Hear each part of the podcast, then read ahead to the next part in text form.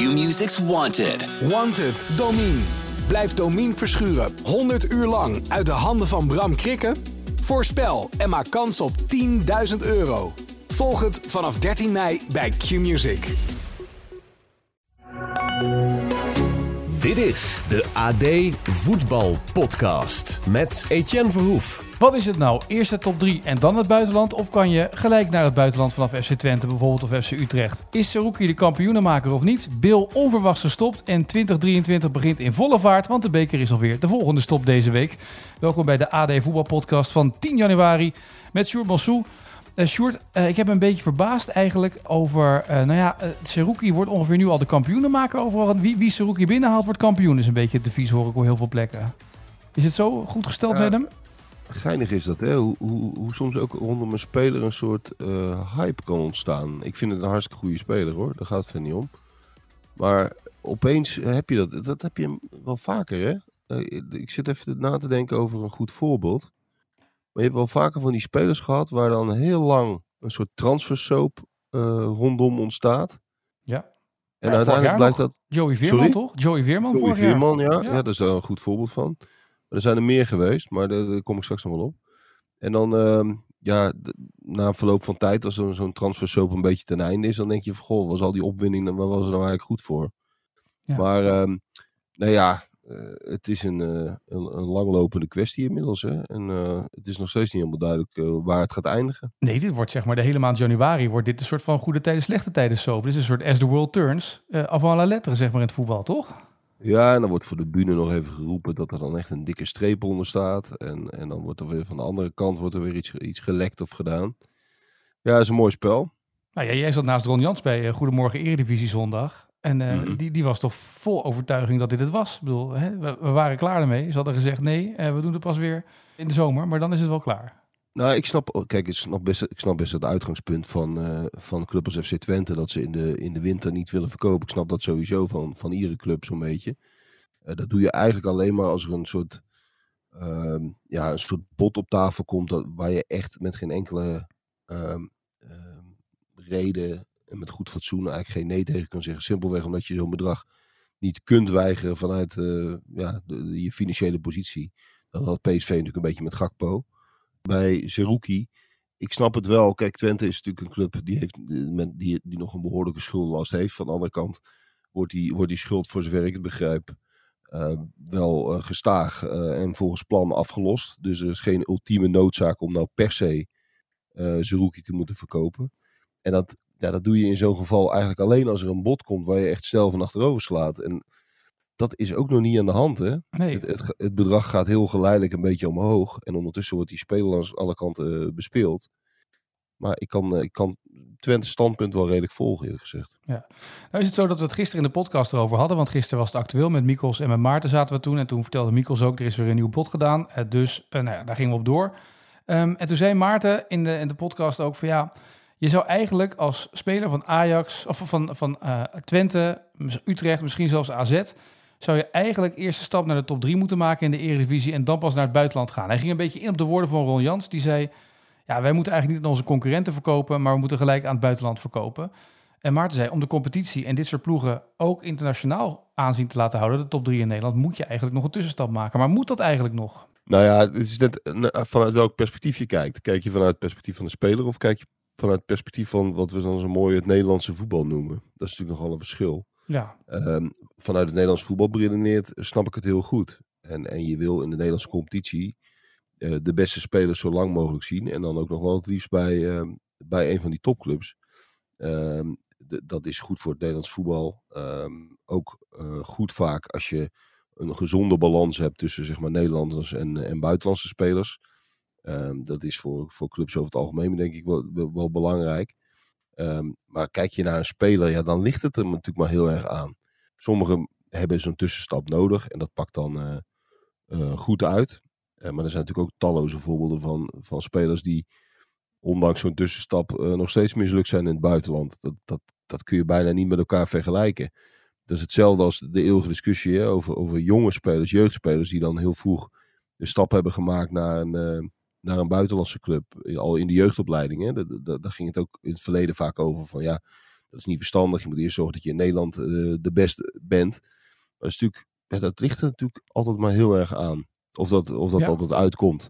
Je hebt een heleboel spelers gehad die in Nederland overduidelijk de beste waren. En, en waarvan iedereen het op een gegeven moment heel logisch vond dat ze naar het buitenland gingen. En neem Siem de Jong of Davy Klaassen of, of eerder Memphis.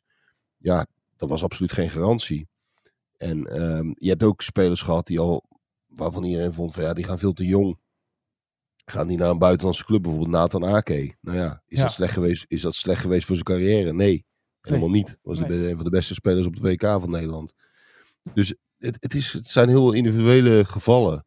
Je kunt dat niet per, per, per geval zeggen. Ik, ik, ik snap het vanuit het perspectief van Zerouki op dit moment. Snap ik zijn gedachten wel. Ehm Feyenoord is wel, ondanks dat het op de ranglijst eh, op dit moment nu even niet direct zichtbaar is. Feyenoord is natuurlijk in, in, essentie wel een grotere club dan FC Twente. En, dat is, vinden ze in Enschede misschien niet leuk, maar dat is natuurlijk wel zo. Ja, je kreeg op Twitter wel een aardige dynamiek. Want er zijn mensen die zeggen: is die tussenstap niet achterhaald op weg naar het buitenland? Hè? Ik bedoel, Van Dijk is het beste voorbeeld, wordt al gehaald. Of nu bij de WK-selectie Vlekken, Frimpong, Van Dijk, Juri Mulder in het verleden. Terwijl eh, spelers uit de top drie, Depay, Klaassen, Van de Beek, niet weten te slagen in het buitenland. Dus het is ook niet gezegd dat een top 3 club gelijk een garantie is voor een glansrijke carrière in het buitenland. Sterker nog, we hebben het tijdens het WK nog over gehad wie er allemaal in het buitenland hebben gespeeld uit de oranje selectie en daar eigenlijk niet zijn geslaagd. Nee, maar dat, dat zeg ik Ja, ook net. precies. Dat, dat, is, dat is precies eh, eh, ja, waar het net over gaat. Kijk, eh, het is per individu gewoon heel verschillend. Je kunt er helemaal geen, geen, geen blauwdruk opleggen of geen, geen malletje opleggen van het moet zo. Want dat is beter voor je car- carrière. Dat verschilt zo per type speler. Dat hangt ook een beetje van toeval af. Een beetje pech, een beetje geluk. Ehm, dat is echt heel moeilijk te zeggen. Dus er is, er is geen, ehm, geen, eh, geen uitgestippelde weg die altijd eh, eh, naar Rome leidt. Wat Seruki betreft, ik snap ja, zijn honger naar Feyenoord best. Het is wel zo dat, dat ook als je eh, naar je eigen ontwikkeling kijkt, dat het best goed, dat je, nou ja, dat het best een logische constatering kan zijn. Dat je, dat je nog een keer wil, wil presteren in de Eredivisie onder de, onder de grootst denkbare druk. En dat doe je over het algemeen bij een top 3 club. Ja. Daar hoeft Twente niet, eh, niet per se voor te buigen. Ik snap wel dat hun eh, uitgangspunt is om alleen in de zomer te willen verkopen.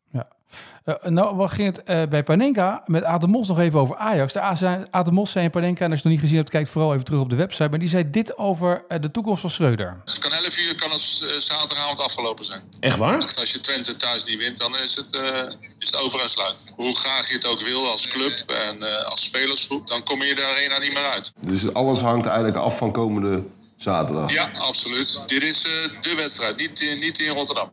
Zo, dat is nogal een uitspraak van Aad. Als het eh, zaterdag als ze verliezen van Twente, Ajax, dan is het klaar met Schreuder.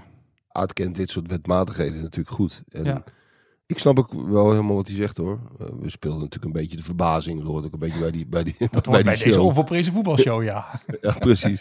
Nee, maar de, kijk, eh, dan kom je een beetje bij wat Arie van Eijden ooit zei. Hè? Die, de oude directeur van Ajax. Die zei, eh, mensen kunnen twee keer met witte zakdoek- zakdoekjes eh, zwaaien en dan kan ik het tegenhouden.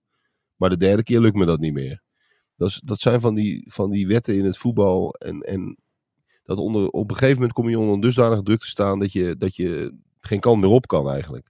Dat het onvermijdelijk wordt. En eh, we hadden het in Panenka ook even over de vergelijking met, met eh, Danny Blind als bondscoach. Er was op een gegeven moment ook zoveel negatief sentiment. Dat wat die man ook zei en wat die man ook deed en welke beslissing die ook nam. eh, alles kwam onder, onder, druk te staan. Al- alles leidde tot, tot negativisme en kritiek.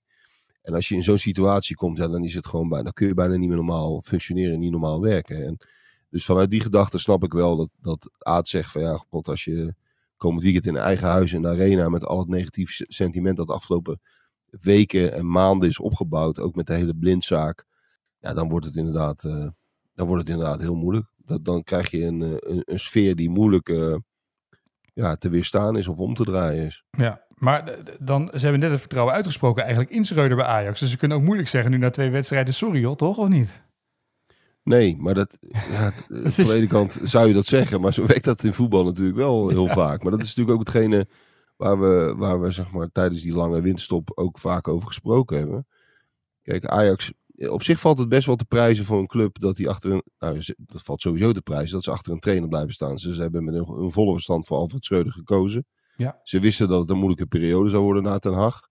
Ehm, als je een beetje gez- eh, gezond verstand hebt, dan, dan wist je dat. Dus dan moet je, dan moet je daar ook zo lang mogelijk achter blijven staan. Bovendien had de, de clubleiding zich ook min of meer verbonden aan Schreuder. Hè, want Van der Sar heeft hem, heeft hem er zelf doorheen gedrukt. Ja, dan kun, je, dan kun je moeilijk al zo snel zeggen van eh, zoek het maar uit. Ehm, maar dat is, dat is een beetje de, de, de onmogelijke spagaat waar Ajax natuurlijk in zat. Als je hem zou houden in de winterstop, dan wist je, als je die eerste twee, drie wedstrijden niet goed doorkomt, dan kom je alsnog in een onmogelijke situatie. En, en zul- kun je, kan de situatie ontstaan dat je hem alsnog moet ontslaan. Ja. En dan heb je dus anderhalve maand heb je vastgehouden aan een trainer, terwijl je de tijd had gehad om eventueel een andere keuze te maken. Nou ja, we gaan het zien. Kijk, er is ook nog steeds een uitweg mogelijk. Hè? Die kans wordt steeds kleiner, zo eerlijk moeten we, moeten we zijn. Ehm, maar ja, het kan ook zo zijn dat de puzzel opeens valt. Ik, dat las ik Maarten Wijbers, dat schreef dat ook geloof ik vrijdag in de krant of donderdag, dat het, het kan zomaar vallen. Mhm. Maar ja, weet je, dat, dat, maar da- dan heb je al een half jaar gezocht, toch? En je kent die club al. Op een gegeven moment moet je dan wel ergens dat... Het is een beetje als je een puzzel van duizend stukjes maakt... en dat je, dat je dagen zit te turen op dat ene stukje en eens heb je. Maar op een gegeven moment heb je hem wel, toch? Ja, maar het kan toch gewoon 4-0 worden? Ja, nee, Eh, zeker. zaterdag. Ik bedoel, ik, ik acht de kans op voor niet, niet heel groot dat het 4-0 wordt. Maar het kan. En dan, en dan, dan krijg je opeens eh, adem. En dan win je de wedstrijd erop. Ik weet hem even niet uit mijn hoofd. Oh, Feyenoord. Feyenoord, ja.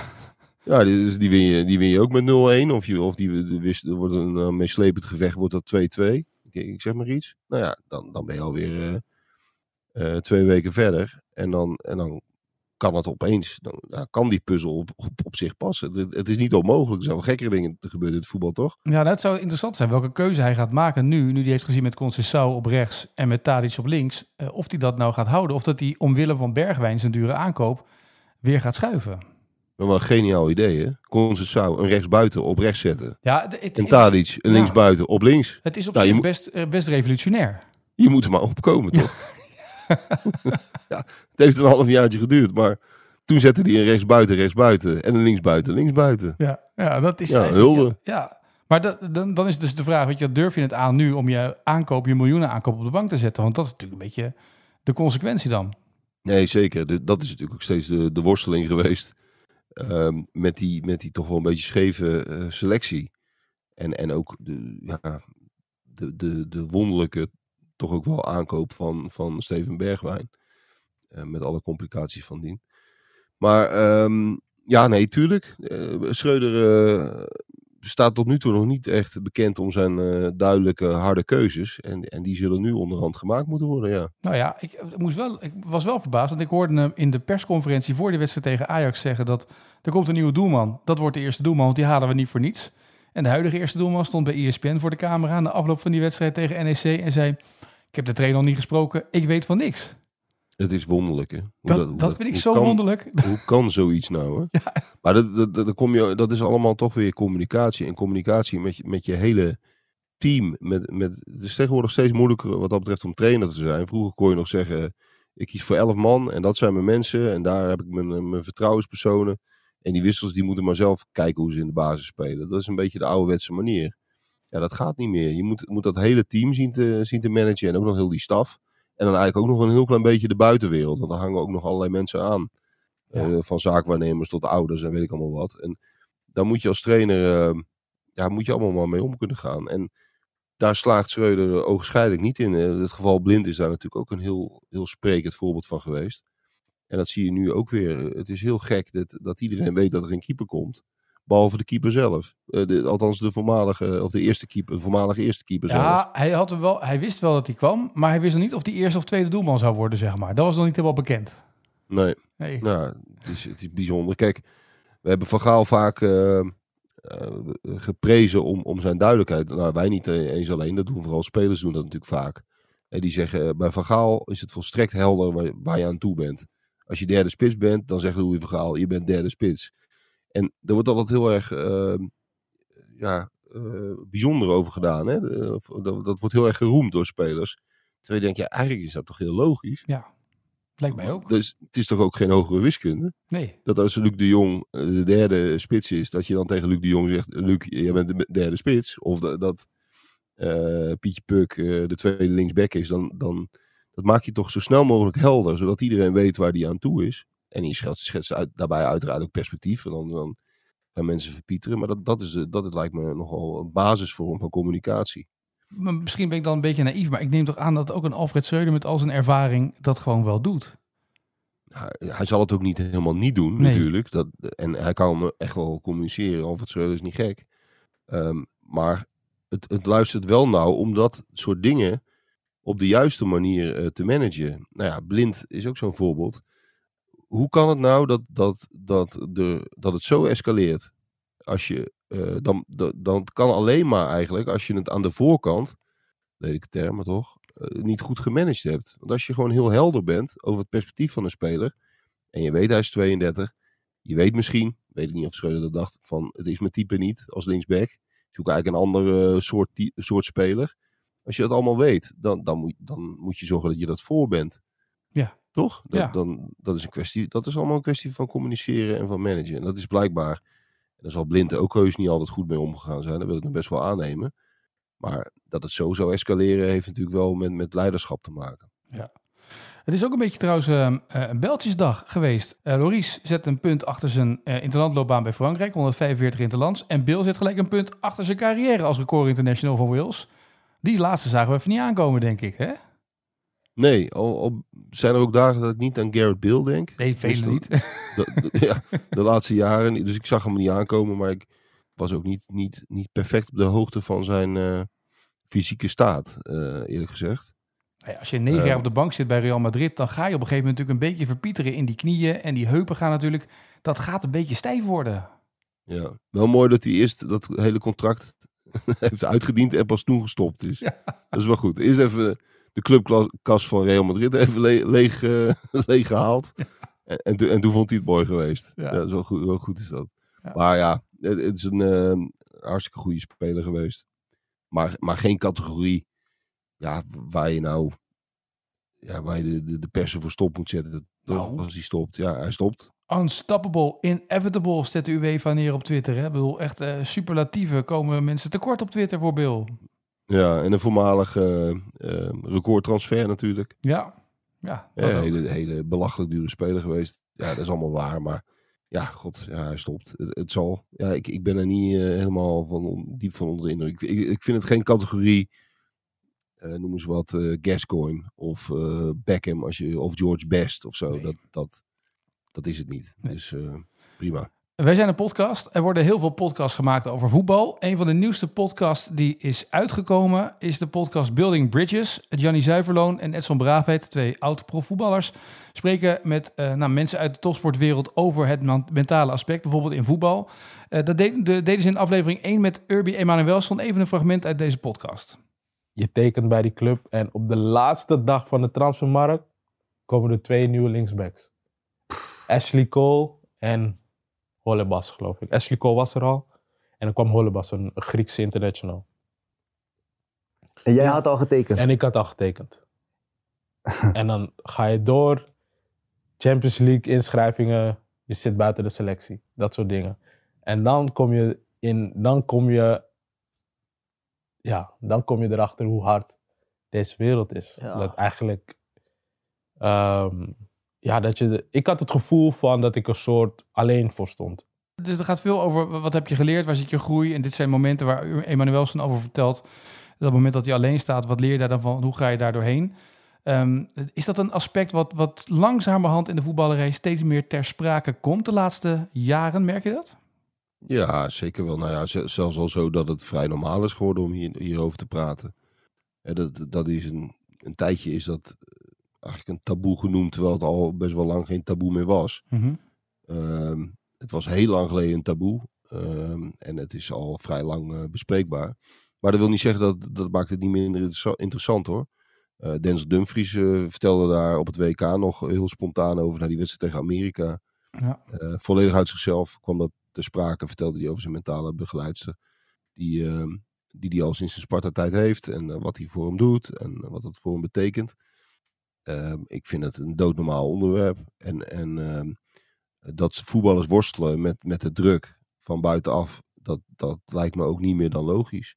Kijk, eh, er zullen ongetwijfeld mensen blijven die eh, roepen zakkenvullers.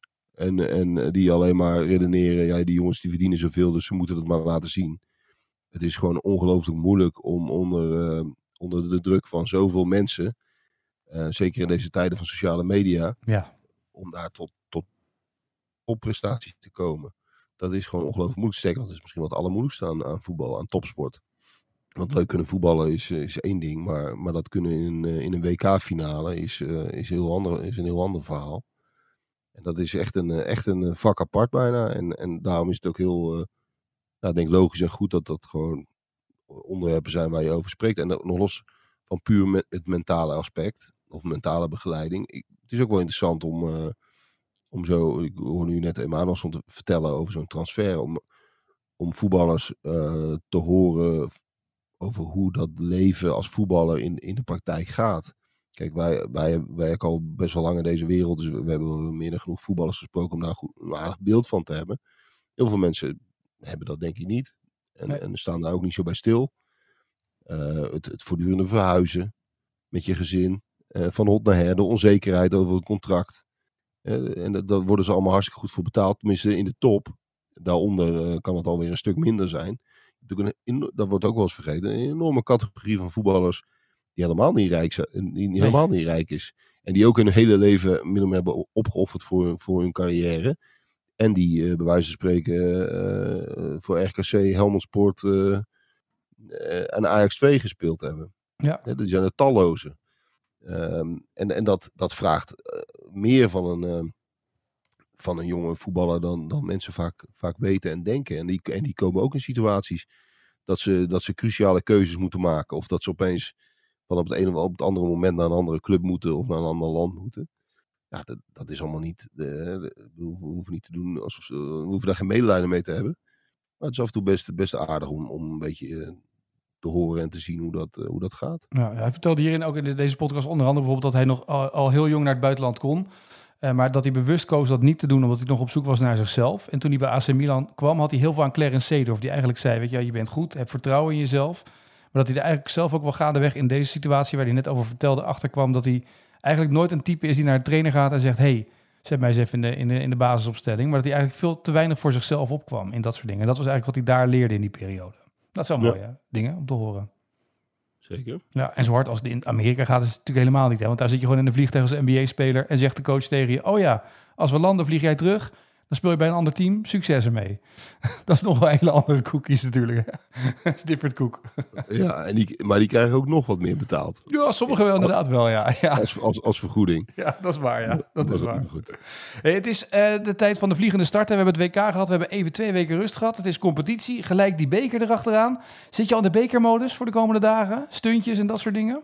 Ehm, nou, nog niet helemaal, moet ik eerlijk zeggen. Ik heb toevallig vanmiddag even naar het programma zitten kijken. Ja. Maar ehm, nee, het is niet zo dat ik, eh, dat ik eh, al volledig in de KVB-beker zit. Maar help me eens. Nou, nee, ik, ik wil je best helpen. Maar ik zat midden Twente speelt natuurlijk. Hè? Ja, het Seruki ziek. Dus dat is natuurlijk alweer een, eh een aardig. Telstar, hè? Ja, dus ja, tegen Telstar. Ja. Je Sparta PSV. Dat is natuurlijk nog wel aardig. Kijken Ja, of PSV nu wel kan scoren. Jawel, maar er zitten nog wel meer aardige bij. De, de- er, komen ook nog altijd, er zit altijd wel een paar stuntjes tussen. En dat is ook altijd wel leuk als dat, als dat gebeurt. Kijk, als het eenmaal er is, die KNVB-beker, dan vind ik het ook altijd wel weer leuk. En ik vind ook altijd dat het leuk in beeld wordt gebracht. Ja. Door ESPN. Hè, dat, dat, dat je ook echt eh, een beetje de, de sfeer van, van het Nederlandse voetbal meekrijgt. Dat, dat ze ook nog even naar HV en CV Kwik gaan. En naar Kozakken Boys en, en, en de treffers en zo. Ja. Het is toch wel mooi, die oude Nederlandse sportcomplexen die dan zo'n zo'n profclub ontvangen. Het is niet altijd zo vaak, eh, soms moeten ze ook uitwijken, maar ehm, dat heeft toch wel iets. Ja. En ehm, ja, ik verheug me daar ook wel weer op hoor. Dus eh, dat heeft ook zijn charme, de treffers tegen Cambuur ten opzichte van een eh, WK-finale in Qatar. Tuurlijk, ja, weet je wel. Het is een klein verschil of je Mbappé eh, ziet of de spits van de treffers natuurlijk. Ja, dat is, dat is in- inderdaad een klein verschil. maar tegelijkertijd, ja, ik, ik, hou van, ik hou van al dat soort dingen. Ja, Ik, het is niet als ik, als ik blind moet kiezen, dan zou ik toch even na, moeten nadenken. dat is Ja, ja, een WK-finale is overdreven, maar ik bedoel, eh, de Champions League of ehm noem eens iets, eh, Groningen-Spakenburg, het is altijd maar afwachten wat leuker is. Nou, precies. Er kan bij Groningen-Spakenburg best wat leuks gebeuren. Hè? Dat soort wedstrijddagen. Zullen we naar het slot van Ja. deze... Ja, nee, meen ik serieus. Zullen we naar het slot van deze podcast gaan? De vraag van vandaag. Ik moet even wat bekennen. Ik ben gisteren de vraag van jou vergeten. Van afgelopen vrijdag van Mikos en aan Maarten te, stellen. Dus Dat meen je niet. ja, dus... Welke, welke dus vraag was dat ook alweer? Want ik ben hem ook vergeten. ja, je bent hem ook vergeten, hè? Daley Blind, die, eh, die werd ehm, ooit door Ajax verhuurd aan FC Groningen. Een beetje, eh, ook een beetje een vergeten transfer. Maar wie was destijds, of dus op het moment dat hij verhuurd werd, de trainer van FC Groningen? Er waren mensen die op Twitter al gelijk reageerden. Er was een beroemde tijd dat hij ook namelijk rechtsback was. En die trainer was deze man. Ik weet nog heel goed dat eh, met eh, Henk Veldmaten erbij en eh gaat over hoe we zijn ontwikkeling zagen. En we zouden hem halen voor drie posities. Namelijk linker centrale verdediger, linksback of controlerend, zeg maar een beetje links op het, op het middenveld. En het liep heel anders. Ja, ik weet nog goed dat hij toen eh, inderdaad naar me toe kwam van, eh, ja, Daly, eh, kan je rechtsback spelen? En toen zei ik, ja, ik wil gewoon spelen, maakt niet uit. Ja, dat was eh, Ron Jans was de trainer. De documentaire is bij ESPN over de Gro het Groningenjaar van eh Daley Blind. Daar kwam dit uit, dit fragment. Eh, zie je Daley Blind door Groningen lopen. Eh, maar dat was in ieder geval het antwoord op de vraag, Ron Jans. Eh, maar dan mag je de vraag voor morgen stellen. Zal ik beloven, plechtig beloven dat ik hem niet vergeet bij, eh, morgen bij Johan Inan. Nee, doe dat maar. Ja. Ik wil een, een bekerstunt uitha- eh, uit de, de mottenballen eh, halen. En dat is een, een bekerstunt ehm, uit, eh, ehm, moet ik even goed kijken, ik wist dat het 2008 was. Het was op 12 november 2008. Mensen moeten natuurlijk niet gaan googlen. Nee. Maar Gaat toen speelde het, het, het grote FC Liende. Ja. De, Be de Betuwse dorpsclub. Destijds getraind door, dat Hans Kraaij. Hans junior. Hans Kraaij junior. Die zorgde voor een enorme bekerstunt. Maar tegen welke eredivisieclub was dat? Ja, dat is een mooie. Die mag Johan Inan gaan beantwoorden. En voor Johan, het is een geluk. Het komt niet uit de oudheid, want daar is hij altijd bang voor dat die feitjes en die vragen uit, de- uit de 1844 komen. Dus het is redelijk actueel. Dit moet te doen zijn voor hem, toch? Lijkt, lijkt mij toch ook. Precies. Mocht je Johan nou willen helpen en heb je een enorm goed geheugen, stuur even een tweetje naar Johan Inan eh, met het antwoord. Dan kan hij, als een beetje geholpen op weg naar deze vraag eh, voor eh, morgen in de AD Voetbalpodcast. Morgen dus veel meer voetbal. Sjoerd, dank. En ik wens je een mooie dag. Yes, ook.